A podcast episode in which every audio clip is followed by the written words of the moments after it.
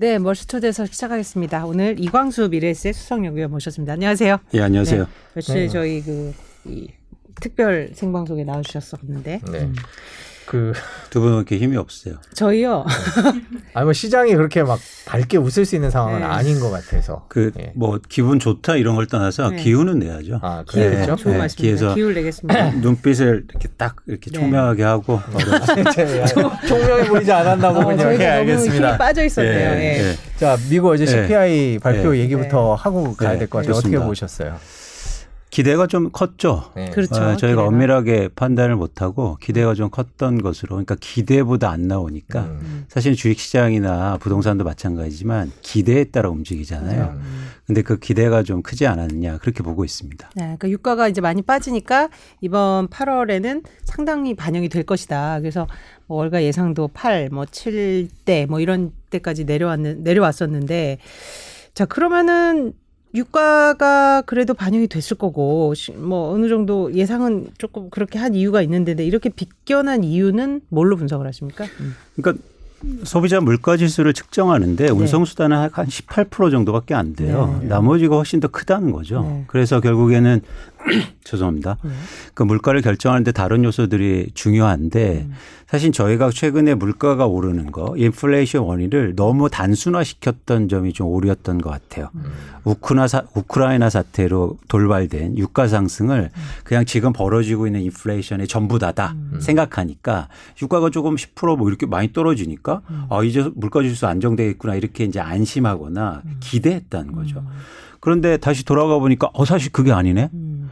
훨씬 더 많은 부분이 물가를 결정하는데 그래서 실제로 숫자를 봤더니 다른 부분이 더 영향이 큰 거예요. 음. 그래서 이제 타- 투자자들이나 시장 참여자들이 그런 부분에 대해서 다시 고민하게 시작한 거죠. 우리가 뭘 잘못 생각했지? 그리고 뭐가 다르게 변하고 있는 거지? 그럼 앞으로 우리가 예상했던 게 다 틀려질 건데 이런 이제 걱정들이 쌓이기 시작했다는 겁니다. 실제로 들여다 보니까 어떤 부분이 가장 많이 올라서 지금 이렇게 어, 예상만큼의 하락을 기 저기 하락이 이끌어지지 않았을까요? 단순하게만 말씀드리면 운송 수단만 제외하고는 네. 다, 나머지 다 올랐어요. 음. 특히 주거비가 올랐고 네. 식료품비도 올랐고 뭐 기타 서비스 비용도 다 올랐거든요. 음. 그러다 보니까 사실은 유가만 떨어서 운송 수단은 안정됐지만 나머지 부분이 특히 많이 올랐다. 음. 특히 핵심은 뭐냐면 여기서 주택 부분, 네. 주거 비용과 그리고 또 하나는 뭐냐면 식료품비를 비롯한 서비스 쪽 어, 음. 가격 상승이 가장 큰 영향으로 보고 있습니다. 네. 사실 그 그래서 이제 코어 CPI 중요하다 하잖아요. 네, 코어 네. CPI가 사실 유가하고 식료품이 뺀 건데 네. 그러면 주거비가 상당히 영향을 미쳤다고 봐야 될까요? 근데 우리나라 같은 경우는 좀 이제 부동산 상승 폭이 이제 줄어들고 이제 음. 하락 반전하기까지 하는데 미국은 아직 그렇지 않다고 봐야 되나요? 그러면? 아니요, 미국도 부동산 가격이 하락하기 시작했어요. 네. 근데 중요한 건 뭐냐면 주거비가 떨어지지 않고 있다는 거예요. 음. 그러니까 주거비는 핵심은 뭐냐면 임대료입니다. 네. 임대료가 오르고 있어요. 그러니까 여러분들이 잘 아셔야 될 게 집값과 임대료는. 상관관계가 낮아요. 그러니까 예를 들어서 임대료가 쉽게 말해서 저희가 주식을 볼 때 배당 수익률이 높다고 주가가 음. 올라갑니까? 아니죠. 아니죠. 그러니까 뭐냐면 그 주식의 성장성을 보고 사고 팔고 뭐 사는 사람이 말아야 주가가 오르잖아요. 음. 사실 배당주가 그래서 시장에서 그렇게 소외받는 이유이기도 해요. 음. 비슷한 거라는 거죠. 미국 같은 경우에 지금 집에 임대료는 오르고 있어요. 반면에 이제 집값은 떨어지고 있단 말이죠. 그래서 어 임대료가 오르니까 사실은 물가 지수에 영향을 미치는 거죠. 그렇죠. 그러면 여기서 왜 그러면 그 임대료가 오르냐 네. 이런 질문이 이제 들어 하셔야 되는데 임대가 오르는 이유는 극명합니다. 임대료는 임대 시장에서는 투자나 투기 수요가 없어요. 그렇죠? 실수요죠. 그렇죠. 네. 실수요가 실공급밖에 없어요. 근데 미국이 지금 주택이 부족해요. 음. 음. 한국하고 다르게. 쉽게 말해서 지금 한국은 전세나 전세나 이런 부분이 떨어지고 있는데 미국은 지금 그 임대료가 상승하고 있는 건 집이 부족하기 때문입니다. 그 이유는 서브프라임 때문이에요. 서브프라임 때 그걸 딱 겪고 나니까 미국에서 집을 엄청나게 안 지기 시작했어요. 평균적으로 연간 미국에서는 150만 채 정도, 130만 채에서 150만 채, 60만 채가 필요한데 서브프라임 때 50만 채 밑으로 떨어졌고 한 3, 4년간 계속 50만 대, 100만 채 밑으로만 공급됐거든요. 이제서야 150만 채. 그러니까 평균 수준으로 올라왔어요. 그러니까 한참 동안 또 고, 공급해야 수급 상황이 음. 맞거든요. 그러다 보니까 지금 공급이 부족하니까 임대료는 계속 오를 수밖에 없는 거죠. 그래서 저는 이 임대료 상승을 약간 구조적으로 보는 겁니다. 그러면 미국의 소비자 물가 지수를 측정하는데 40% 이상이 주거비로 측정되는데 네. 그 중에서 32.3%가 집, 집의 임대료로 결정돼요. 그런데 이런 공급 부족 때문에 월세 쉽게 말해서 월세가 오르고 이, 이, 오를 수 올- 오른다면 저희가 기대한 것처럼 소비자 그러니까 소비자 물가 지수가 어, 확 안정되긴 좀 어렵다. 음, 주거비만 볼 때. 그렇죠. 그래서 그런 점에서 저희가 좀 구조적인 측면을 좀 보실 필요가 있다는 겁니다.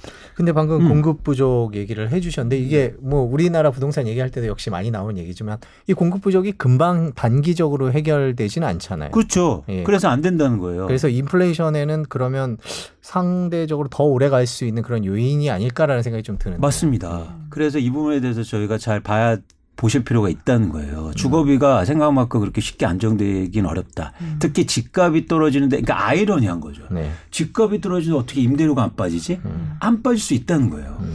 그래서 그 부분에 대해서 제가 최근에 뭐 이제 리포트를 보면 이제 부- 미국 부동산 업체가 그렇게 얘기하더라고요. 임대료 왜 이렇게 비싸냐. 네. 공급도 있지만 매매가가 떨어지니까 임대에서 매매로 전환하려는 사람이 매매는 미룬다는 거예요. 네. 그래서 임대 수요는 계속해서 늘어난다고 그렇게 설명을 하는데 그런 부분도 있나요? 그런 부분도 분명히 있죠. 왜냐하면 집을 안 사고 임대하는 수요만 음. 임대라는- 늘어나니까. 그러니까 매매하려면 더 미룬다는 거죠. 그렇죠, 그렇죠. 음. 그리고 또 하나 뭐냐면 최근에 건자재 가격도 오르니까 아, 네. 사실 동일하게 임대료 상승을 기인하는 거죠. 그러다 보니까 가장 중요한 게 주거비인데 그리고 코어에도 들어가잖아요. 네. 근원시 물가 지수에도 그러다 보니까 사실 주거비가 쉽게 안정되기 되게 어려운 구조로 가고 있지 않느냐. 그런데 이, 이런 경우가 사실은 굉장히 이례적인 거예요. 음. 어, 주거비가 이렇게 그러니까 인플레이션을 자극하는 상황은 그렇기 때문에 경제학자라든가 시장 전문가들이 사실 적응을 잘 안 못하고 있는 겁니다. 그러니까 1970년대 크게 저희가 뭐 일종의 그, 그, 인플레이션이 크게 이루어질 구간에는 뭐냐면 오일 쇼크 때문이었잖아요. 그래서 오일에 대해서 연구가 잘 돼 있어요. 음. 기름의 영향에 대해서는 네. 그래서 그 파급 효과나 이런 영향. 오히려 좀 과대하게 계산한다는 거죠. 그렇죠. 네. 뿐만 아니라 또 금방 진정되면 어 이거 다 해결됐다 음. 이렇게 생각한다는 거죠. 그런데 다른 부분에 대해서도 더 고민할 시점이 이제 오고 있다. 어, 그- 음. 그럼 겁니다. 주거비는 공급 부분 말고 음. 그 어떤 좀 어떤 지표가 좀 생기면 이런 주거비의 민감도가 좀 낮아질 거라든지 좀 희망은 없나요? 그러면 어떻게 봐? 주거비가 안정되려면 음. 무조건 미국에서는 공급이 증가해야 돼요. 음. 근데 미국은 좀 음, 다행스러운 게 집을 빨리 짓습니다. 아, 네. 어, 우리가 굉장히 빨리 지는 거 아닌가요? 아, 그러니까 아, 우리 아닙니다. 아, 어, 저희 우리나라는 우리는 아파트를 짓잖아요. 네. 거기는 그 거기는 저 나무로 짓는 뭐 이런 그리고 한국은 집을 늦게 질 수밖에 없어요. 인허가도 복잡하고 네. 땅이 없어요. 예, 예, 예. 음. 그런데 미국은 땅이 많잖아요. 그래서 집을 굉장히 빨리 질 수 있어요. 그러니까 쉽게 말하면 한 1년 반 내에 바로 질 수 있어요. 그래서 그런 집, 집을 많이 짓는, 즉 착공수가 증가하기 시작하는 시그널을 보면 좀 안정될 수 있겠죠. 바로 공급이 나올 수 있으니까. 그런데 이런 부분이 지금 약간 쉽지 않다는 겁니다. 왜냐하면 또 하나 어디에 걸렸냐면 그러면 누군가 그 빚을 일으켜서 집을 져야 돼요, 미국은. 왜냐하면 사전 분양이 아니에요, 한국처럼. 사전 분양이면 건설회사들이 돈 없이 질 수 있어요. 그렇죠. 그렇죠? 근데 미국은 다 지어난 다음에 분양하고 임대해야 돼요. 그러면 처음에 파이낸싱이 필요하죠. 근데 지금 금리가 오르고 있잖아요. 음. 그래서 주택 건설업자들이 파이낸싱이 안 되는 거예요. 힘들어요. 쉽게 말해서 투자 수익률을 맞출 수 없어요. 그러다 보니까 집 착공수가 줄어들 가능성도 있어 보여요. 그래서 누가 나서야 되냐면 정부가 나서야 되는 겁니다. 그래서 미국의 제가 뭐 주제는 없지만 바이든 바이든 대통령이 가장 먼저 해야 될 거는 집을 줘야 됩니다. 지금 빨리 정부 주도로 임대주택이건 뭐건 왜냐하면 미국은 땅이 많아요. 쓸 땅이 그렇잖아요. 그렇죠. 가진 게 땅이에요. 네. 그래서 최근에 미국의 땅값이 올라요. 이례적인 현상이에요. 음. 어쨌든 바이든이 바이든 대통령이 빨리 집을 지면 물가가 의외로 주거비가 안정될 수 있고 그런 시그널들이 시장에 반영될 수 있다는 거죠. 그런 측면에서는 좀 그런 전방위적 노력이 일종의 공공 음. 차원의 노력이 필요하다는 겁니다. 그렇죠. 예. 근데 바이든이 사실 뭐 이제 본인들의 어떤 제조업을 부흥하고 또 사회 기반 시설을 위한 여러 투자 법안에는 서명을 하고 적극적인데 이 부동산 부분, 그러니까 집을 공급하는 거에 대해서 특별히 최근에 어떤 메시지를 주는 것은 못 본 것 같아요. 같은데. 자, 그게 이제 굉장히 중요한 문제인데요. 역사적 배경이 있는 거예요. 네. 네. 그러니까 뭐냐면 어, 이게 미국이 1940년대 부터 집을 짓기 시작해요. 엄청나게죠. 1940년대부터 70년대까지. 그때 왜 집을 짓기 시작하냐면 군인들이 2차 세계대전 끝나고 나서 한, 그러니까 미국에 딱 들어와요. 음. 그러니까 집이 없는 거예요. 음. 근데 유동성이 풀려갖고 전쟁 때문에 집값이 폭등한 거죠. 음. 그래서 루, 루즈벨트 대통령 이후로 해서 집을 막 짓기 시작합니다. 그러니까 군인들을 위한 집을. 그런데 뉴욕 시에다 못 짓고 외곽에다 지어요. 그때 미국에서도 신도시가 나타나요. 그러면서 그 집을 군인들한테 분양해 주- 시- 분양해 줘. 근데 군인들이 돈이 어디 있어요? 네. 돈이 없잖아요. 그래서 그때 미국에서 처음으로 모기지가 생겨요. 음. 장기로. 네. 그때 우리가 많은 페니맥이나 이런 데가 생기기 시작해요. 자, 돈 꿔줄게 집 사. 그래서 군인들이 대거 집을 샀어요. 그리고 젊은 층이나 대거 집을 샀어요. 수도, 그 외곽에. 그 다음 뭘 해줘야 됩니까? 집을 가졌어요. 근데 다 빚이야. 그 다음에 뭐 해줘야? 일자리요? 일자리를 줘야 네. 되겠네요. 아니에요. 집값을 올려줘야죠. 음, 뭐 그, 집값을 그게 핵심이에요. 올려줘야 그게 된다고 핵심이에요. 해. 담보 가치를 높여주는. 그래야, 네. 그래야, 그래야 행복해진단 말이에요. 네, 모두가. 네. 집을 그럼 집값을 올려주기 위한 가장 좋은 방법은 뭡니까? 오늘 이제 피곤하시죠? 아니요 말씀 말씀해 주세요. 예. 아니 한 번 틀리고 났더니 또 틀릴까봐. 예. 아니 보통 이제 네. 패널이 와서 질문을 네. 잘안 하잖아요. 네. 아니요 질문하셔도 됩니다. 근데 그 네. 좀 예. 쉬운 거 내주세요. 집값을 올리려면 뭐래 뭐 돈을 더돈 풀어야 되나요? 안 짓는 거예요. 아 공급을 제약한다. 예. 예. 그 다음부터 미국의 집이 음, 극도로 감소하기 시작해요. 음. 음. 네. 그래서 공급이 부족한 집값 계속 올라요. 네. 그래서 편안하게 되고 경제가 잘 돌아가기 시작해 요. 그래서 지금 예를 들어서 민주당이나 공화당이나 미국의 정치자들은 정치인들은 그때의 회고를 갖고 있어요. 아 그래서 그래서 함부로 집을 못 짓는 거예요. 집값이 혹시나 엄청 떨어질까봐. 그런데 다른 세상이다. 음. 지금은. 지금은 당장 뭐 물가 오르고 난리 났는데 집을 빨리 지어야 되고 지금 빈부의 격차도 굉장히 크잖아요. 그런 측면에서는 사실은 집을 짓는 게 굉장히 당면한 과제인데 이런 정치적인 이데올로기 그리고 과거의 관습 사실은 바이든 대통령이 나이가 많으시잖아요. 그때 당시에 주지사하고 다 그랬단 말이에요. 그런 경험이 다 있어. 아, 집을 안 짓는 거야. 이런 것들이 베이스에 깔려 있단 말이에요. 네. 그러니까 집을 짓기가 쉽지 않은 거죠. 네. 그러면은 결국 뭐, 지- 그뭐 금리 환경이나 또는 그 공급의 환경이나 여러 가지로 볼 때 주거비 CPI에서 상당 부분을 차지하는 주거비 렌트는 상분간 강세일 수밖에 없다. 이게 합리적인 결론이겠네요. 그렇죠. 근데 이게 또 파급되는 효과가 엄청 크다는 네, 말이에요. 네. 인플레이션은 세 가지 인플레이션이 있습니다. 하나는 수요 견인. 네. 수요 견인은 쉽게 해결돼요. 왜냐하면 금리만 올리면 땡이에요. 네. 왜냐하면 사람들이 물건을 많이 사서 가격이 오르는 거니까 금리가 올라가면 물건을 덜 사게 되고 그렇게 되면 저축하게 되고 이럴 테니까 그럼 수요가 감소해서 물가가 안정된다. 이게 이제 기본적인 논리죠. 두 번째 인플레이션은 비용 견인한 네. 비용 인상 인플레이션이요. 지금과 같은 유가가 오르거나 기자재가 오르거나 이렇게 전 세계 supply chain이 disruption이 일어나서 그러니까 뭐랄까요 혼란이 일어나서 가격이 오르는 게 비용 견인 인플레이션인데 여기서 이제 크게 충돌되는 문제가 있어요. 이거는 쉽게 안정이 안 될 뿐만 아니라 금리를 통해서 또 하나 뭐냐면 사람들의 기대 심리 즉 뭐냐면 기대를 다르게 만들어요. 그러니까 기대 인플레이션을 올린단 말이에요. 네. 어 비용이 올라 물가가 올라 비용이 올라가서 안정이 안 되고 계속 올라가면 향후로 내가 기대하는 인플레이션 자체도 올라가는. 이게 적응적 기대라는 네. 경제학적 용어로 적응적 기대라는 겁니다. 그렇게 되면은 두 앵커님은 어떻게 행동할까요? 뭐 미리 사던가. 음. 그렇죠. 네. 아니면 가장 중요한 해결책이 있어요. 뭐냐면 임금을 올려야 돼요. 그래서 어제 가, 이, 이, 이 소비자 물가 지수 뉴스보다 훨씬 큰 뉴스가 있었어요. 뭐냐면 미국에서 가계 실질 소득을 발표했는데 2년간 떨어지고 있어요. 소득이요 줄고 있단 말이에요. 이유는 뭡니까? 가장 큰 이유는 물가가 오르니까 실질 임금이 실질 소득이 떨어지고 있는 거예요. 네. 그러니까 내가 점점 더 가난해지고 있는 거야. 그럼 사람들이 어떻게 됩니까? 적응적 기대하면서 이제는 어떻게 하려고 그래요? 내 임금을 올리려고 노력할 거란 말이에요. 그렇죠? 그 실제로 그렇게 되고 있죠. 그렇죠. 네. 그렇죠. 그래서 어떤 현상이 벌어지냐면 그렇게 되면 그러니까 과거에도 제가 흥미로운 현상을 발견했는데 인플레이션이 올라가잖아요. 그럼 파업이 증가해요. 음, 임금 요, 인상에 대한 요구가 더 강해진다. 예, 왜냐하면 임금을 올리기 위한 가장 효과적인 방법은 파업이란 말이에요. 그러니까 우리가 뭐냐면 노동 3권을 음. 외치고 하는 거란 말이죠. 대한민국에도 있지 않습니까? 전태일 열사가 언제 도- 언제 분신하신지 아세요? 1972년이에요. 네. 그때 뭐냐면 전 세계 인플레이션 기간이에요.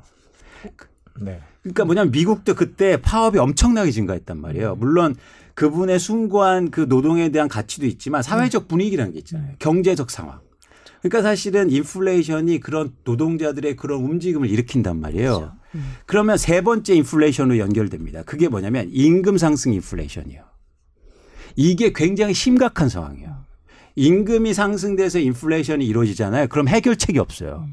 그리고 경, 경기 경제는 불황으로 가는 겁니다. 그렇죠. 스태그플레이션으로. 그리고 다시 실업률은 증가하기 시작하고 그러니까 임금이 상승할 때 가장 좋은 방법은 생산성이 올라가면서 임금이 올라갈 때 가장 좋은 거예요. 그런데 비용 때문에 임금이 올- 임- 비용 때문에 임금이 올라가는 건 기업도 그러면 인- 인건비를 줄이려고 사람을 자를 테고 그죠? 그러면 사회적 불안도 커지고 또 소비자 물가 지수는 올라가고 맞아. 그러니까 이, 이, 이 단계에 있는 거예요. 지금 말씀하신 게 사실 지금 일어나고 있는 거 아닙니까? 아니, 그렇죠. 예. 지금 약간 요, 요 걸친 단계예요. 음. 비용 견인 인플레이션에서 임금 상승 인플레이션으로 갈 수 있는 단계. 네. 그래서 여기에서 결국엔 중앙은행에서 끼어 들어왔고 금리를 올라왔고 요 기대 인플레이션을 낮추겠다는 음. 목적으로 지금 그러면은 더, 더 뭐랄까요? 더 공격적인 금리를 인상해야 되겠죠. 맞습니다. 그래서 기대 인- 기대 인플레이션을 잡기 위해서 이제 말씀하신 공격적인 뭐 자이언트 뭐 울트라 뭐 이것도 있고 이제 구두로 어떤 굉장히 세게 어떤 기대 인플레이션 심리를 억누르려는 그런 중앙은행 수장들의 어, 시도도 옛날보다 훨씬 더 두드러지잖아요, 사실은. 네. 근데 이제 먹혀야 되는데 네. 어떻게 보세요? 쉽지 않다. 네. 예. 왜냐하면 사람들의 이 적응적 기대라는 네. 건 기대라는 건 어떻습니까? 하지 말라고 그러면 더 하고 싶어요. 이게 문제예요. 그러니까 금리를 올려서 금리를 올려서 이제 물가 안 오를 거야 이러면 어떤 생각을 갖냐면 어, 물가가 더 오르니까 저렇게 난리 치는구나. 음. 그러면 어떻게 돼요? 나 빨리 임금 올려야겠다. 그래서 제가 예상하건대 앞으로 파업이 증가할 겁니다. 음. 그리고요 사회가 사실은 약간 약간 혼란스러울 가능성이 커 보여요. 이미 이미요 이미 그 뉴스 이미 보셨잖아요. 작년 말에 아마존에 노조가 생겼고요. 창사 이래 처음으로 스타벅스도 생겼습니다. 네. 이렇게 임금 높은 데가 노조가 생기는 이유가 그냥 만나서 저기 그 회식하려고 노조를 만드는 거 아니잖아요. 핵심은 뭐냐면 임금 인상이란 말이에요. 그런데 미국은 임금 인상 효과가 이 물가 상승에 미치는 영향이 훨씬 더 커요. 이유는 뭐냐면 서비스업 비중이 80%에 육박하기 때문입니다. 서비스업이 다 어디하고 연결돼요? 다 인건비예요. 네. 사람이 하는 일이라고. 그래서 인건비가 올라오면 미국의 물, 물가는요 굉장히 생각보다 빠르게 인상될 가능성이 커요. 상승될. 사실은 이거 이거 아닙니까? 미국에서 음식 드시면 팁을 주시잖아요. 지금은 요즘 가보시면 range가 있어요. 옛날에 10% 주셨는데 10% 15% 20% 있을 있어요. 근데 이제는 기본적으로 상품 가격 올라갈수록 인건비도 올라가는 구조잖아요. 제가 어, 뭐 그냥 우스갯소리 보태서 이제 10% 없어질 겁니다. 이제 미니멈 15%에서 시작해요. 20%까지. 그러면 그런 서비스업 전체가 올라가는 거예요. 아까 말씀드린 것처럼 지금 왜 에너지비만 떨어 에너지비는 유가가 떨어지면 떨어질 수 있어요. 운송비는. 근데 다른 쪽은 인건비가 올라오면 다 올라가요. 식료품비가 곡물 가격이 떨어진다고 식료품비가 떨어질 가능성은 적어요. 미국에서. 왜냐하면 인건비가 오르면 식료품이 그냥 올라요. 왜냐하면 다 진열하고 이런 이 노동 인력들이 다 올라가니까. 그래서 미국은 인건비가 굉장히 민감한 문제라고요. 근데 이게 통제할 수 없는 구간으로 갈 가능성도 있다. 그렇게 되면 여러분들이 기대하시는 것처럼 쉽 게 물가가 안정되기는 좀 어렵지 않느냐는 게 사실은 저의 개인적인 의견입니다. 그러면 음. 말씀하신 대로 수요 견인처럼 금리를 올려서 잡을 수는 없지만 네. 잡기가 어렵지만 그래도 이번에 이제 FOMC에서 당초 예상보다 훨씬 더 공격적일 가능성은 또 어쩔 수 없이 예상을 해야 되겠네요. 그렇죠? 그렇죠, 그렇죠. 그래서 효과가 없는데 더 강력한 게 나오니까 시장은 더 충격받을 수도 있는 거죠. 음, 그렇죠. 오. 금리가 올린다고 잡히진 않겠으나 네. 또 이렇게 올려버리면 근데 예전 예전 같은 경우는 금리를 확 올리면 그 불확실성 해소라고 그래서 주가가 올라요. 이게 이런 그렇죠. 패턴이에요. 그런데 효과가 없는 금리 인상이 오면 사실은 더 빠지는 거예요. 그럴 가능성이 있다는 거죠. 음. 예. 자 그렇게 생각하면 결국 금리 인상 때문에 이번에 이제 나스닥도 더 큰 폭으로 빠지 이제 기술주나 성장주 음. 이런 쪽은 사실은 저희 뭐 요 전에는 그래도 실적이 견고할 것이다 이런 또 희망 섞인 기대도 있었고 했어요. 그리고 실적이 사실 그렇게 무너지지도 않았고요. 글로벌 기업들을 보면 그러면 이 이쪽은 충격이나 변동성은 더 클 수밖에 없다고 봐야 될까요? 그렇죠. 기본적으로 저희가 이론상 이론상으로 보면 예를 들어서 아까 나스닥이나 기본적으로 우리가 빅테크라든지 이런 성장주는 쉽게 말해서 밸류에이션 우리가 말하는 PER이나 PBR로 보면 그 지수가 높잖아요. 이, 이 높다는 얘기는 쉽게 말해서 이 회사들의 장기 성장을 본다는 얘기예요. 그게 결국에 이, 내가 몇 년 동안 이 회사를 볼 거야라는 개념하고도 유사해요. 쉽게 말해서 뭐 예를 들어서 어떤 A라는 회사가 PER이 뭐 30배다. 그럼 난 이 회사를 30년 동안 볼 거야. 네. 이 얘기예요. 네. 이 얘기예요. 근데 길수록 어떻게 되냐면 금리가 올라가면 할인율이 커지잖아요. 그러면 멀리 있을수록 더 현재 가치는 작아진단 말이에요. 그렇죠. 할인을 더 많이 해줘야 되니까. 지금 금리가 올라가니까 그런 차원에서는 타격이 더 클 수밖에 없는 거예요. 그래서 최근에 주, 주식 시장의 흐름을 보면 상대적으로 그런 주식들의 폭이 더 큰 거예요. 네. 그래서 그런 영향이 훨씬 이론상으로 보면 그런 거죠. 있을 수밖에 없다. 네, 네. 그 이제 FOMC가 곧 음. 있는데 뭐 여러 가지 전망들이 나옵니다. 저희가 얘기 들어보니까 어제 CPI 발표된 이후에 0.5% 포인트 올릴 거라는 얘기는 0%가 됐다고 이제는 음. 0.5는 아무도 보지 않는다. 뭐 이런 뉴스도 음. 나오던데요. 뭐 개인적으로는 어떻게 전망을 하십니까? 그러니까 금리를 그 그 뭐 정확히 예측은 뭐 1, 1%다 뭐 2% 네. 1% 포인트다 뭐 1.5% 포인트다 이렇게 말하기는 좀 제가 전문가는 아니고 음. 전문가들도 그걸 맞힐 수 맞출 있을지 모르겠어요. 없죠. 예, 예상인 거니까. 근데 저는 당위로적 차원에서 음. 그러니까 아까 적응적 기대와 기대 인플레이션을 확실히 잡기 위해서는 지금에서 논의되고 있는 보다 훨씬 더 좋게 나오면 좋겠다. 음. 라는 걸 생각하고 있어요. 그래서 예를 들어서 1% 포인트가 아니라 그러니까 어제 나오니까 1% 포인트가 나와요. 저는 오히려 1.25% 퍼센트, 1.5% 포인트 음. 이렇게 하면 오히려 시장에 안정을 줄 수 있다라고 전 보는 거죠. 그래서 과거에 보면 과거에 저희가 과 그러니까 저 아까 1970년대 뭐 80년대 얘기 드렸지만 그때 그렇기 때문에 음. 예. 그렇게 중앙은행이 그렇게 나왔기 때문에 의외로 그 시대를 걸쳐서 장기적으로 성장을 보였잖아요. 사실 지금 그런 결단이 필요한 게 아닌가라는 생각을 전 조금 하고 있는 거죠. 제 개인적인 생- 개인적인 생각. 생각입니다. 근데 저번에 이제 저- 저기는 그런 이- 볼커의 그런 일을 막 지 위해서 물론 훨씬 더 이제 인상 폭이 컸습니다만은 그래서 지금 내가 이렇게 뭐 선제적으로 한다 이렇기 네. 때문에 1.5, 1.9. 근데 음. 0.75를 몇 번 했는데 효과가 그렇게 만족할 만하지 않다라고 판단할 수도 있을 것 같기는 하네요. 그 앵커님 그러니까. 보세요. 0.75는 다 예상했던 수치잖아요. 네. 그래서 그러니까 맥시멈에 걸렸잖아요. 네. 근데 맥시멈에 걸리면 안 된다는 거죠. 누구도 예상치 못한 게 나와줘야 돼요. 네. 네. 오히려 그또 그러면 잡지도 금융시장이 못하고 경제만 어떤 경기 침체로 바로 가는 거 추락을 아니냐라는 시켰다. 그런 또 그것 위험부담도 감수를 해야 될 텐데요. 그렇죠. 네. 그렇죠. 근데 에, 아까처럼 그런 과, 그, 그런 게- 시장의 기, 예상을 넘는 거 하고 그런 아까 이게 이제는 통화 정책이잖아요. 네. 아까처럼 그러면 이제는 다른 정책들 쉽게 말해서 재정 정책이 필요한 거죠. 재정 정책이라는 것처럼 선별적으로 투자를 하거나 이런 부분에 대해서 정부가 들어가서 어, 뭔가 좀 의미 있게 행동을 하는 그런 상황이 필요해. 그동안 코로나 국면의 재정 정책으로 수많은 돈, 수, 수, 엄- 엄청난 규모의 돈을 풀어서 좀 이렇게 귀결이 됐는데 또 다시 반복을 그러니까 여기서 제가 재정 정책이라고 말씀드렸는데 재정은 뺄게요. 그러니까 행정부 정책이라고 할게요. 그러니까 정치의 정책 차원에서는 여러 가지를 고려할 필요가 있어 보입니다.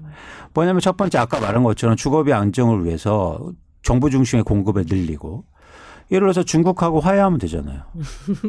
그렇죠. 왜 쉬운 길을 놓고 돌아가는지 전 이해를 할 수 없어요. 그렇죠. 러시아 예, 예. 우크라이나 전쟁도 끝나면 좋고 미중도 끝나면 좋겠고. 예, 사실은 경제 경제 문제는 경제하면서도 사실은 문제는 다른 자존심을 세우거나 아니면 다른 걸 고민하는 것 같아요. 근데 이거 경제는요. 사실 아까 말씀드린 것처럼 쉽게 얘기해 그러니까 한번 흐름을 타면 추세를 타면 쉽게 움직일 수 없는 부분이 되게 크거든요. 그렇기 때문에 사실은 여기서 결단이 필요한데 그런 결단을 안 하니까 그런 측면에서 그런 정책을 말씀드린 겁니다. 그렇죠. 그리고 지금 경제가 정치 외교적인 이슈로 좌지우지되고 있는 그 현 국면이 아마 그런 비판 포인트가 아닐까 그렇습니다. 합니다. 아까도 보면 집을 짓는데요. 집을 짓는데 미, 미국에서 지금 집을 질 수가 없어요. 중국에서 나무를 수입해야 되는데 나무가 안 들어온단 말이에요. 그렇죠. 나무 가격이 엄청 오르고 오를 수 있는데 그래서 이러지도 못하고 저러지도 못하고 이러고 있단 말이에요. 네. 자, 지금까지 저희가 네. 미국 얘기를 또 네. 30분을 했고 이제 한국 얘기로 좀 그렇죠. 넘어와야 되겠습니다. 시간 관계상 보면 그렇죠. 자, 미국이 이렇게 금리를 빠르게 올리고요. 경기 네. 침체 마다하지 않겠다 이렇게 나오게 되면 네. 우리 한국 부동산 우리나라는 어떤 네. 경제 상황이 될까요? 그러니까 한국은 수출 비중이 높고 뭐 다 아시는 것처럼 네. 사실 환율에 그럼 영향이 있을 테고 그러면 따라서 일종의 금리를 올릴 수밖에 없는 구조잖아요. 네. 아무리 지금 한국은행 총재께서 어 자본 유출이 없다. 그래서 우리 우리 독자적으로 뭐 금융정책을 가져가겠다 이런 말씀을 하시지만 그렇게 올리는데 저희가 어떻게 맞쫓아갑니까? 지금 환율도 이런 상황인데 네. 그러면 이제 금리를 올릴 수밖에 없잖아요. 그러니까 당연히 한국도 사실은 고금리 기준금리가 인상되고 그런 과정 속에서 시장에 여러 가지 변화들이 일어날 수 있는 거죠. 네. 자, 그럼 우리나라 음. 고금리를 전제로 하고 생길 수 있는 걱정들을 좀 해봐야 될 것 같습니다. 일단 먼저 빚이 많은 분들이 가장 큰 문제일 것 음. 같아요. 그렇죠? 맞습니다. 그 부동산 가격도 그럴 거고요. 영끌족들도 그럴 거고. 일단 그러면 부동산 가격은 뭐 미국 금리 인상이나 지금 이런 분위기에 영향을 받을 거라고 보십니까? 당연하죠. 음. 당연하죠. 이게 처, 처음에 인플레이션을 저희가 얘기하고 있는 거잖아요. 네. 충격적인 얘기들을 했냐면 이게 최근엔 다 없어지긴 했는데 네. 어떤 이야기를 하냐면 인플레이션이 되면 부동산 가격이 오른대요. 물가가 오르면 물건 가격이 오르니까 부동산 가격도 오른다고 해요. 그러면서 부동산 사야 된대요. 그러니까 이게 얼마나 충격적인 예입니까? 그러니까 아까 말씀드린 것처럼 경제를 얘기하는데 이건 사칭 현상을 모르고 얘기하는 거예요. 근데 지- 지금 말씀 중에 모두 있으시지만 그런 의견이 요즘에는 굉장히 좀 많이 줄지 않았나요? 왜냐하면 초반에는 그쵸. 그랬는데 요새 이제 금리 인상 속도를 볼 때 또는. 실제적으로 거래량을 볼 때 그런 가능성은 굉장히 낮다 이런데 그쵸. 아직도 그런 주장이 있나요? 음. 그렇죠, 있죠. 음. 그래서 뭐 일부 그렇게 하는 분들 생각하시는 분들 절대 그렇지 않다. 아까처럼 인플레이션이 여러 가지 종류가 있기 때문에 네. 특히 지금처럼 비용이 견인하고 음. 임금까지 연결되는 인플레이션 상에서는 사실 부동산 시장 크게 영향을 받을 수 있다는 거죠. 음. 그런 차원에서는 지금 저는 사실 위기의식을 좀 갖고 있고요. 네. 특히 가장 큰 이유는 집값이 안 오른 상태에서 금리가 오르거나 인플레이션이 되면 괜찮아요. 음. 근데 엄청나게 올랐잖아요. 뭐 아시겠지만 집값이 기본적으로 두 배 이상이 올랐단 말이에요. 음. 그런데 이제는 물가가 오르고 기준금리가 이렇게 빠르게 인상된다면 빠르게. 음. 빠르게죠. 중요한 건 뭐 천천히 6개월, 뭐 음. 1년, 2년마다 오르는 게 속도가 아니라 중요하다. 속도가 예. 엄청 빠른데 그렇게 되면 최근에 오른 것 오른 것만큼 집값도 빠르게 음. 하락할 수 있다는 거죠. 네. 그렇게 되면은 그러니까 대출을 대부분 받거나 전세를 껴서 갭 투자를 했던데 음. 사실 이런 부분에 큰 영향을 좀 미칠 수 있다고 보고 있습니다. 그 아까 민주당 얘기하셨잖아요. 그러니까 음. 우리 정부 입장에서도 아- 하향 안정화는 좋은데 음. 또 급격한 추락은 이제 그 상당한 그 자산 그 저 국민들의 자산 가치 하락을 가져오기 때문에 그래서 이제 솔솔 뭐 규제 풀 것이다, 뭐 대출 상한 올릴 것이다, 뭐 이런 얘기도 있어요. 그런 전망은 어떻게 보세요? 그래서 규제 완화 정책이 네네. 나올 수 가능성이 있거든요. 음. 그런데 한국의 지금 현 딱 상황만 보면 한국의 네. 지금 부동산 시장의 펀드멘탈, 음. 즉 기초 체력이 굉장히 약해요. 그 이유는 뭐냐면 아까처럼 미국은 공급이라도 없었죠. 줄었죠. 근데 한국은 공급이 너무 많아요. 음. 여러분들이 잘못 아시는 거예요. 공급이 엄청 많았어요. 공급이 많았기 때문에 기초 체력이 약하단 말이에요. 그래서 여기에서 매수세가 줄고 산 사는 사람 뭐 파는 사람이 많아지게 되면 아무리 정책을 완화시키고 아무리 대출을 많이 해주고 갑자기 뭐 이제부터 투자하는 사람들은 다 사세요 그래도 시장이 살아나기 쉽지 않다. 오히려 반대 현상이 일어날 수 있다. 똑같이 요 요 전의 정부처럼 전 정부처럼 전 정부는 막 잡으려고 엄청나게 정책 냈지 않습니까? 근데 안 거. 안 잡히는 것처럼 이제 떨어질 때도 막 정책 나오더라도 쉽게 이게 회복이 안 되는 음. 그런 상황을 가지고 그러니까 요즘 또 난리예요. 뭐 이런 경제 어렵다고 하니까 이제 부양책 나와서 또 이제 집 사셔야 돼요. 대출 규제 완화돼요. 뭐또 이러고 있단 말이야. 지금 저희가 이럴 때가 아닙니다. 사실 하락 반전했다고 해도 우리 오른 걸 생각해 보면 아직도 굉장히 많이 그렇죠. 이제 원, 뭐 원상복귀란 표현보다 그죠? 정상화라는 높은, 정상화라는 예. 예. 저희가 여러분 진짜 이럴 때가 아니에요. 음. 지금 뭐 금리 뭐 대출 많이 해준다고 뭐 부- 이제는 뭐 투기 과열지고 해제한다고 또 집 집 사고 음. 또 투자 목적으로 한채 있을 때가 아니라니까요. 지금 아니 굉장히 굉장히 힘든 구간이 올수 그렇죠. 있다. 그래서 이제 전문가마다 하락폭을 뭐 김영익 그 교수님 와서 한 3, 40% 정도 본다 이렇게 말씀도 하셨고 음. 뭐 그것도 역시 뭐 예측 영역이어서 뭐 맞춘다 아닌다는 아니지만 어느 정도 추락을 예, 저기 그 위험 위험 강도를 되게 높게 보셨는데 어떻게 보세요? 음. 그러니까 저도 계속 이제 말씀 저는 계속 말씀드리지만 몇 프로 하락은 예측하기 힘들고 네. 그냥 제가 어 감으로 감으로 봐 애널리스트가 감으로 얘기하면 안 아니죠 되는데 사실 감이 그 여러 가지 이제 총합 그렇죠. 맞습니다. 마- 네, 네. 음. 굉장히 중요한 네. 네. 저는 건설 회사도 다니고 애널리스트 15년 해서 지금 한국의 건설 회사 건설업종 애널리스트 중에서 음. 거의 최고참이에요. 네. 그런 이제 경험으로만 감을 네. 볼때 코로나 이전 가격으로 돌아갈 가능성이 굉장히 커 보인다. 네. 예. 그렇게 되면 그 안에 음. 산 분들은 코로나 이전 가격으로 산 분들은 없잖아요. 이걸 다 올려가면서 샀잖아요. 음. 이런 분들이 사실은 굉장히 고통을 받을 수 있다는 거죠. 음. 그리고 금리가 올라갈 수 있으니까. 그래서 사실 이런 이 코로나 이전으로 집값이 다시 하락할 가능성이 전 있어 보입니다. 그럼 연끌족들한테 뭐 뭐 잘 버텨라 뭐 이거 말고 실질적으로 그런 변동과 고정금리 대출 전환 뭐 이런 상담을 받으시면 지금 국면에서는 대부분 자신의 대출 조건을 좀 봐야 되겠지만 고정으로 갈아타는 게 답인가요? 앞으로의 그 금리 인상 속도를 예상을 하면 사실은 이런 그 불확실성이 큰 상황에서는 안- 안정성을 갖는 게 중요하거든요. 네. 그래요? 그런 음. 측면에서 앵커님 말씀하시는 것처럼 그런 어떤 금리의 변동도 고민하실 필요가 있는 거고요. 음. 지금 한국의 변동금리 비중이 거의 70, 뭐 8% 정도가 네, 네. 넘고 있어요. 그러니까 이런 부분을 좀 안정적으로 좀 높더라도 음. 고정금리로 좀 올려 바꾸고 정부에서도 뭐 주거 취약층이라- 층- 층이라든가 아니면 과도하게 이런 부분에 대해서 문제가 있는 건 사실은 사회적 맥락 속에 피해자들도 있단 말이에요. 그러니까 그렇게 할 수밖에 없는 그런 어떤 안타까운 상황. 네. 이게 다 여러분 이해하시잖아요. 집값이 뭐 계속 오르는데 음. 애들 데리고 이사를 하다 못해 하다 못해서 그래도 집 하나 산, 산 분들도 있단 말이에요.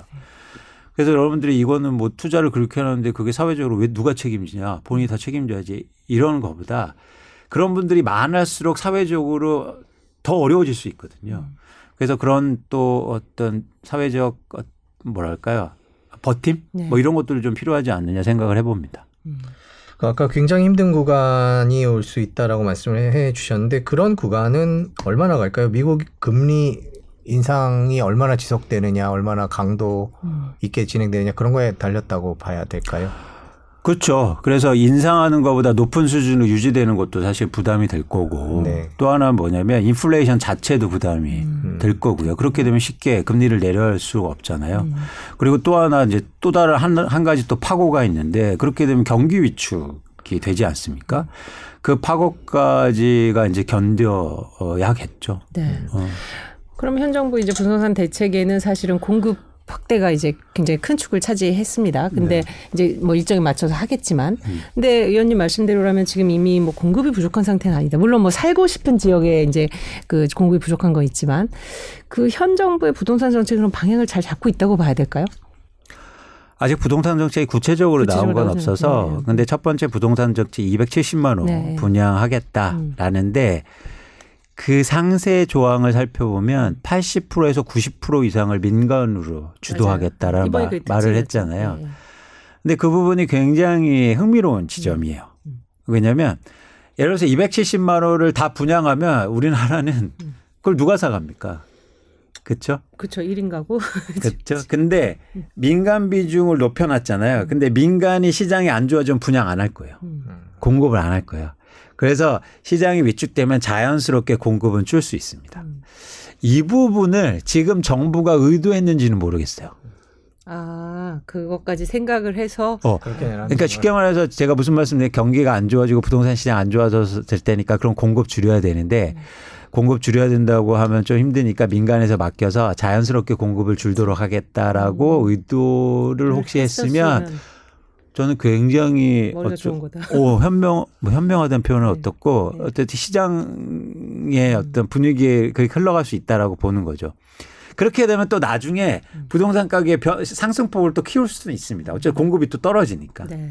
그런 차원에서 계속 사이클을 만드는 건데 어쨌든 부동, 정부의 부동산 시장을 좀 지켜봐야 되는데 이번 공급 정책은 또 그런 맥락으로 좀 읽힐 읽어볼 수도. 읽힐 수도 음. 있다라는 말씀 드립니다. 저희 댓글에 뭐 강력 매도님 뭐 여러분들이 강력 매도님 어제부터 네, 예. 어제부터. 예, 그 0.75가 뭐 세 번 반복될 수도 있고 이런 식으로 이제 금리 인상 속도에 음. 다들 관심이 많으세요. 그러면 미국이 그렇게 올리면 우리나라는 또 따라 올릴 수밖에 없는 거 아니냐. 그래서 그 위원님께 평소에도 이제 속도 얘기를 많이 해주시는데 올 연말까지는 빠르게 뭐 이번 9월 말고도 이후에도 계속 올리고 우리도 따라갈 수밖에 없고 그래서 우리가 내야 하는 이자도 훨씬 더 빠르게 늘어날 가능성이 있느냐 이 이제 포인트가 이건 것 같은데 어떻게 전망을 하십니까? 그렇죠. 기준금리가 인상되면 당연히 대출 금리도 인상될 수밖에 없고 그건 자금 조달상 금융기관의 자금 조달상 문제가 일어나는 거고요.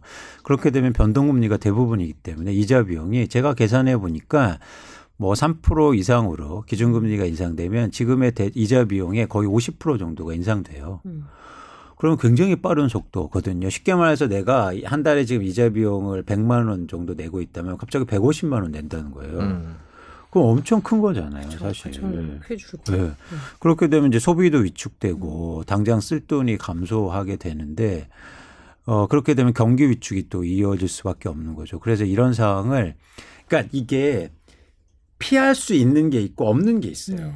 근데 금리 인상이 되면 피할 수 없는 것들이 있단 말이에요. 이런 것들은 여러분들이 예상을 해야 된다. 그러니까 요행을 바라면 안 됩니다. 음. 투자나 자산에서 아 이건 혹시나 잘 되겠지. 그러니까 전형적으로 지금 미국의 소비자 물가 지수를 보면서 이런 현상이 나타난 거예요. 요행 하, 기대. 어. 혹시나 잘 되겠지. 아유 뭐 세상은 잘 돼. 음. 세상은 희극이야. 음. 근데 여러분 어쩔, 어떨 때는 비극입니다. 어? 희극과 비극이 오가는 거예요. 희극만 있지 않아요. 그래서 여러분들이 요행을 바라지 말고 바라지 마시고 정해진 수준에 대해서 충분히 고민을 하실 필요가 지금 있다는 게 저희 생각입니다. 네. 현재 부동산 시장에 대해서도 약간 좀 짚어보겠습니다. 그 굉장히 하락 반전하고 전 지역이 하락 반전했죠. 그리고도 아직도 매도자들은 그래도 적극적으로 내놓지 않은 상태에서 이제 거래가 이제 실종되고 매수자들도 그렇고. 어, 근데 이제 굉장히 안 좋은 상황까지 예상을 하셨잖아요. 그 상황은 아마 이제 매도자가 더 이상 버티지 못하고 내놓는 상황일 텐데요. 어떻게 이 부동산이 전개되면 그런 국면으로, 그러니까 완전 그동안에 이제 어떤 오랫동안 이제 이 사이클을 보셨으니까. 음. 음. 그런 신호들이 있어요. 네, 네. 그첫 번째 신호는 뭐냐면 매물이 증가해요. 네. 근데 그건 매물이 증가하는 게 아니에요. 음. 그러니까 쉽게 말해서 지금 매물이 증가했는데 지난해보다 50%가 증가했어요. 서울 네. 아파트가. 근데 그건 매물이 증가한 게 아니에요. 왜냐하면 가격을 그대로 해서 그냥 내놓기만 했거든. 아, 그러니까 그 라- 매물이라는 게 낮춘 매물이 낮춘 아니라. 네. 그냥 내놓은 매물. 그냥 내놓은 아직은 버티고 있는. 그래, 그래서. 네. 지금 매물은 오히려 줄고 있어요. 왜냐하면 금매물은 몇 채밖에 안 되니까. 네. 그렇죠? 근데 앞으로 다음 단계는 이제 가격을 낮춘 매물이 증가하기 시작합니다.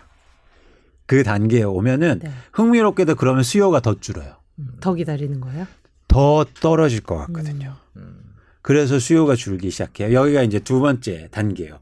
그런데 매물이 그런 가격 낮춘 매물이 증가하면서 가격이 떨어지죠. 네. 가격이 떨어지기 시작하죠. 그런데 거래량을 회복 못하죠. 못하고. 그러면 이제 가격 하락폭이 더 커져요. 근데 가격 하락폭이 터지면 이제 자연스럽게 누군가 사는 사람이 생깁니다. 생겨. 그래서 가격이 떨어지면서 거래량이 회복하는 구간이 나와요. 제가 그러면- 계속 말씀드리죠. 그러면 반등이에요? 그러면 다시 반등의 시, 그 음. 시그널을 신호를 잡는 거죠. 그래서 그런 관점에서 그 가격이 충분히 떨어졌다는 건 뭐냐면 누군가 살 사람이 시장에 생겼다는 거거든요. 그게 뭐 정책 이슈든 뭐 금리 이슈든 어쨌든. 음. 그래서 그러면 산 사람이 생기니까 거래가 되면서 거래량이 증가하죠. 네. 어. 그렇게 되면 이제는 뭔가 이제는 바닥을 잡고 음. 상승해야 되는 국면으로 가는데 지금 한국의 부동산 시장은 진짜 초입 국면입니다. 네. 지금 뭐냐면 단순히 매물만 증가하고 가격을 낮춘 매물은 증가하지 않고 있어요. 다음 단계는 가격을 낮춘 매물이 증가해요. 근데 이렇게 말씀하시죠. 왜 가격을 낮춰? 이 집을 갖고 있는 사람들이. 근데 가격을 낮추고 매물을 내놓는 이유는 가격이 안 오를 것으로 기대하는 순간 그렇게 됩니다. 음, 그러니까 지금의 기대 심리가 완전히 꺾였을 때. 그렇죠. 그렇죠. 음. 그렇죠. 음. 그런 상황이 올 수밖에 없다는 거죠. 이런 그렇죠. 매크로한 상황이라든지 뭐 금리라든지 음. 수요자가 계속 줄고 집을 아까처럼 그냥 내가 지- 원래 집값을 호가에 10억에 내놨는데 아무도 안 보러 와. 음. 그러면은 에, 한 달은 괜찮아요. 에이, 뭐 에, 그래. 뭐 경기 안 좋은데 뭐, 소- 뭐 미국 미국 금리 좀 진정되면 그렇지. 두 달 한 명도 안 보러 오네. 음. 세 달도 안 와요. 그럼 네 달째부터 이제 쓸 하- 해갖고 한 5천만 원 낮춰 볼까요? 그래서 요즘 아주 흥미로운 현상이 나타나요. 네. 매물을 내놓을 때 range로 내놔요. 음. 9억에서 10억으로. 어. 근데 이게 이해가 되세요? 그렇죠. 사실 range라는 건 굉장히 어. 뭐 네고하자는 얘기인가요? 그러니까요. 예. 아니 네고가 그게 돼요? 이미 카드를 보여줬는데. 그렇죠. 네. 9억이지. 9억이죠. 그럼 근데 저는 아주 음. 흥미로운 현상이더라고요. 잘이 보세요. range 매물이 나온다. 그런 음. 어떤 토, 포, 포탈 사이트에 보면 매물 보세요. 음. 꼭 range를 걸어놔요. 그거 전에 없던 현상입니다. 네. 아. 예? 근데 그게 협상이 돼요? 카드를 보여줬는데? 그렇죠. 매수자. 그러면 이제 안 보러 오잖아요. 그러면 이제 가끔 이제 보러 와서도 항상 밑에 단을 얘기한단 말이에요. 아, 그렇겠죠. 그러면 그렇게 한단 말이에요. 음, 그런 그런 매물들이 이제 증가한다. 증가하고. 그래서 그렇게 잘 보면 그런 아주 조그만 현상들이 나타납니다. 음. 그런 현상들이 이제 보여주고 있는 거죠. 네.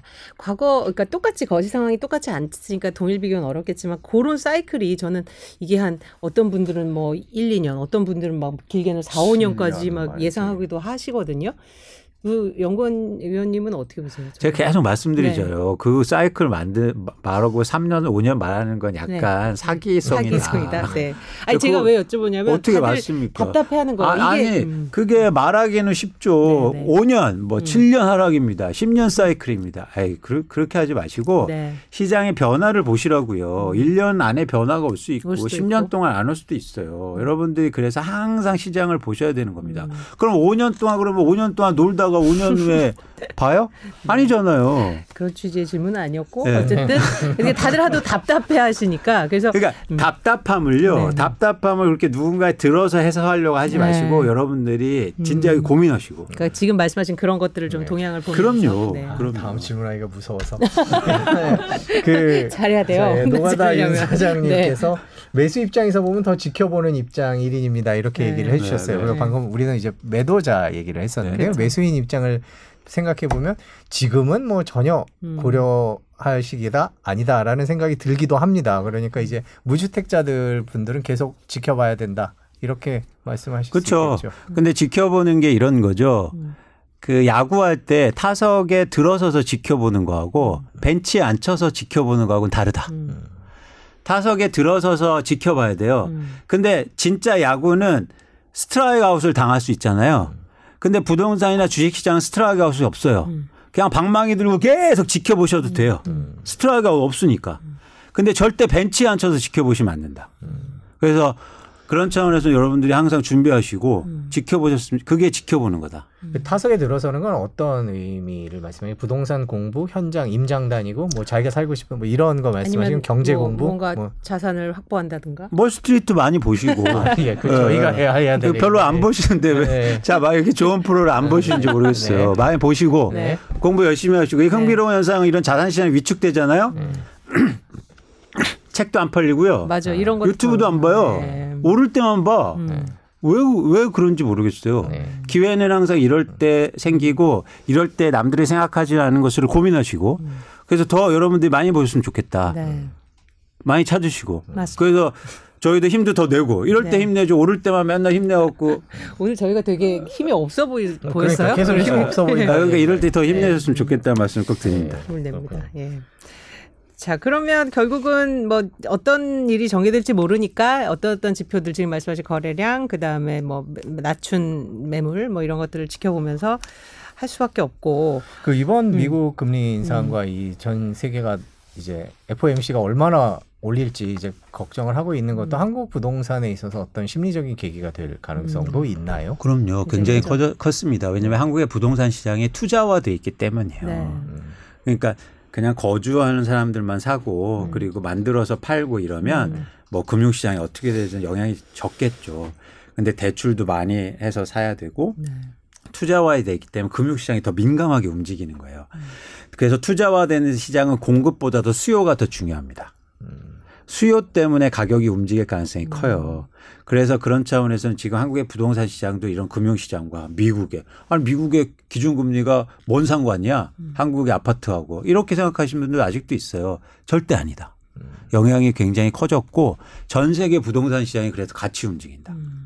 그리고 다 대부분 투자화돼 있기 때문에 그런 점에서 여러분들이 이런 금융시장의 변화도 민감하게 보셔야 됩니다. 제가 왜 부동산 분석하면서 왜 인플레이션 공부하고 왜 매크로 공부하고 이렇게 하겠습니까? 그렇죠. 다 연관이 돼 있기 때문이요. 말씀 나누다 보니 궁금한 게 이제 건설사들 네.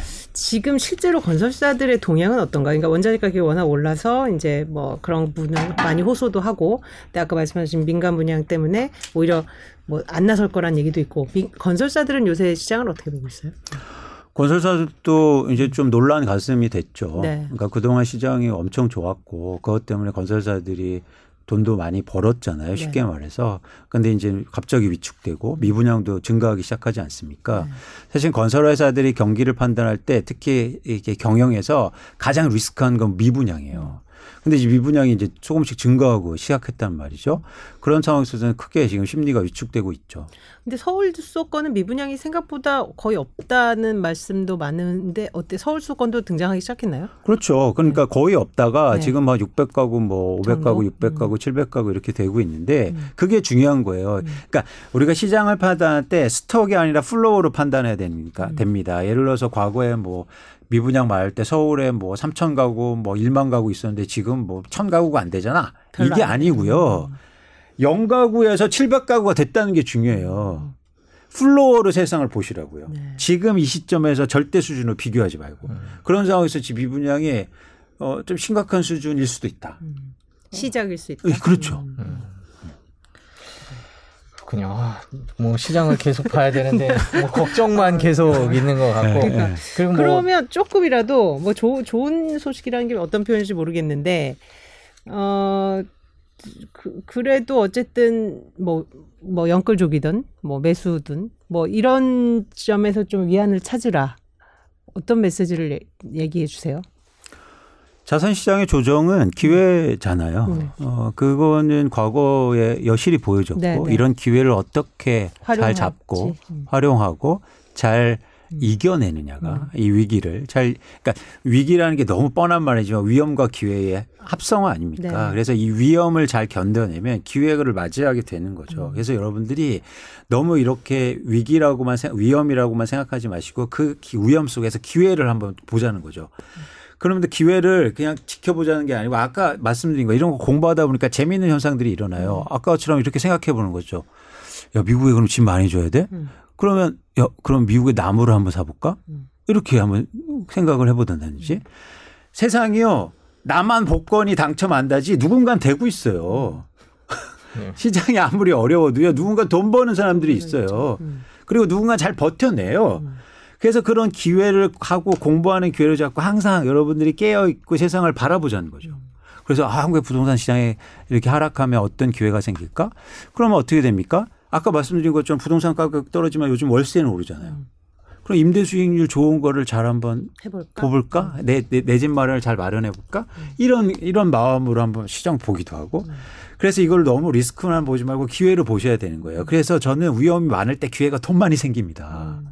근데 가끔 저번에 러- 영끌족 뭐 영끌족이란 그 categorization이 좀 웃긴데 어쨌든 그때 이제 좀 상승장에서 주식을 샀, 아, 저 집을 샀던 분들은 그렇게 반론돼요. 아 그때 귀를 열었기 때문에 내가 그 추격 매수에 나선 거다. 다 같이 이렇게 불안해서 이- 뭐 이제 올, 그 오르는 상황에서 이게 지금이라도 늦, 늦었다라는 생각 때문에 사실 행동에 옮길 수밖에 없었다. 뭐 이런 얘기들도 하거든요. 그럼 그렇게 귀를 여는 것과 지금 귀를 여는 건 어떤 차이가 있을까요? 그때는 모두 다 귀를 열었잖아요. 그렇죠. 모두 다 귀를 열었죠. 네. 모두 다 귀를 닫을 때 열어야 되는 거예요.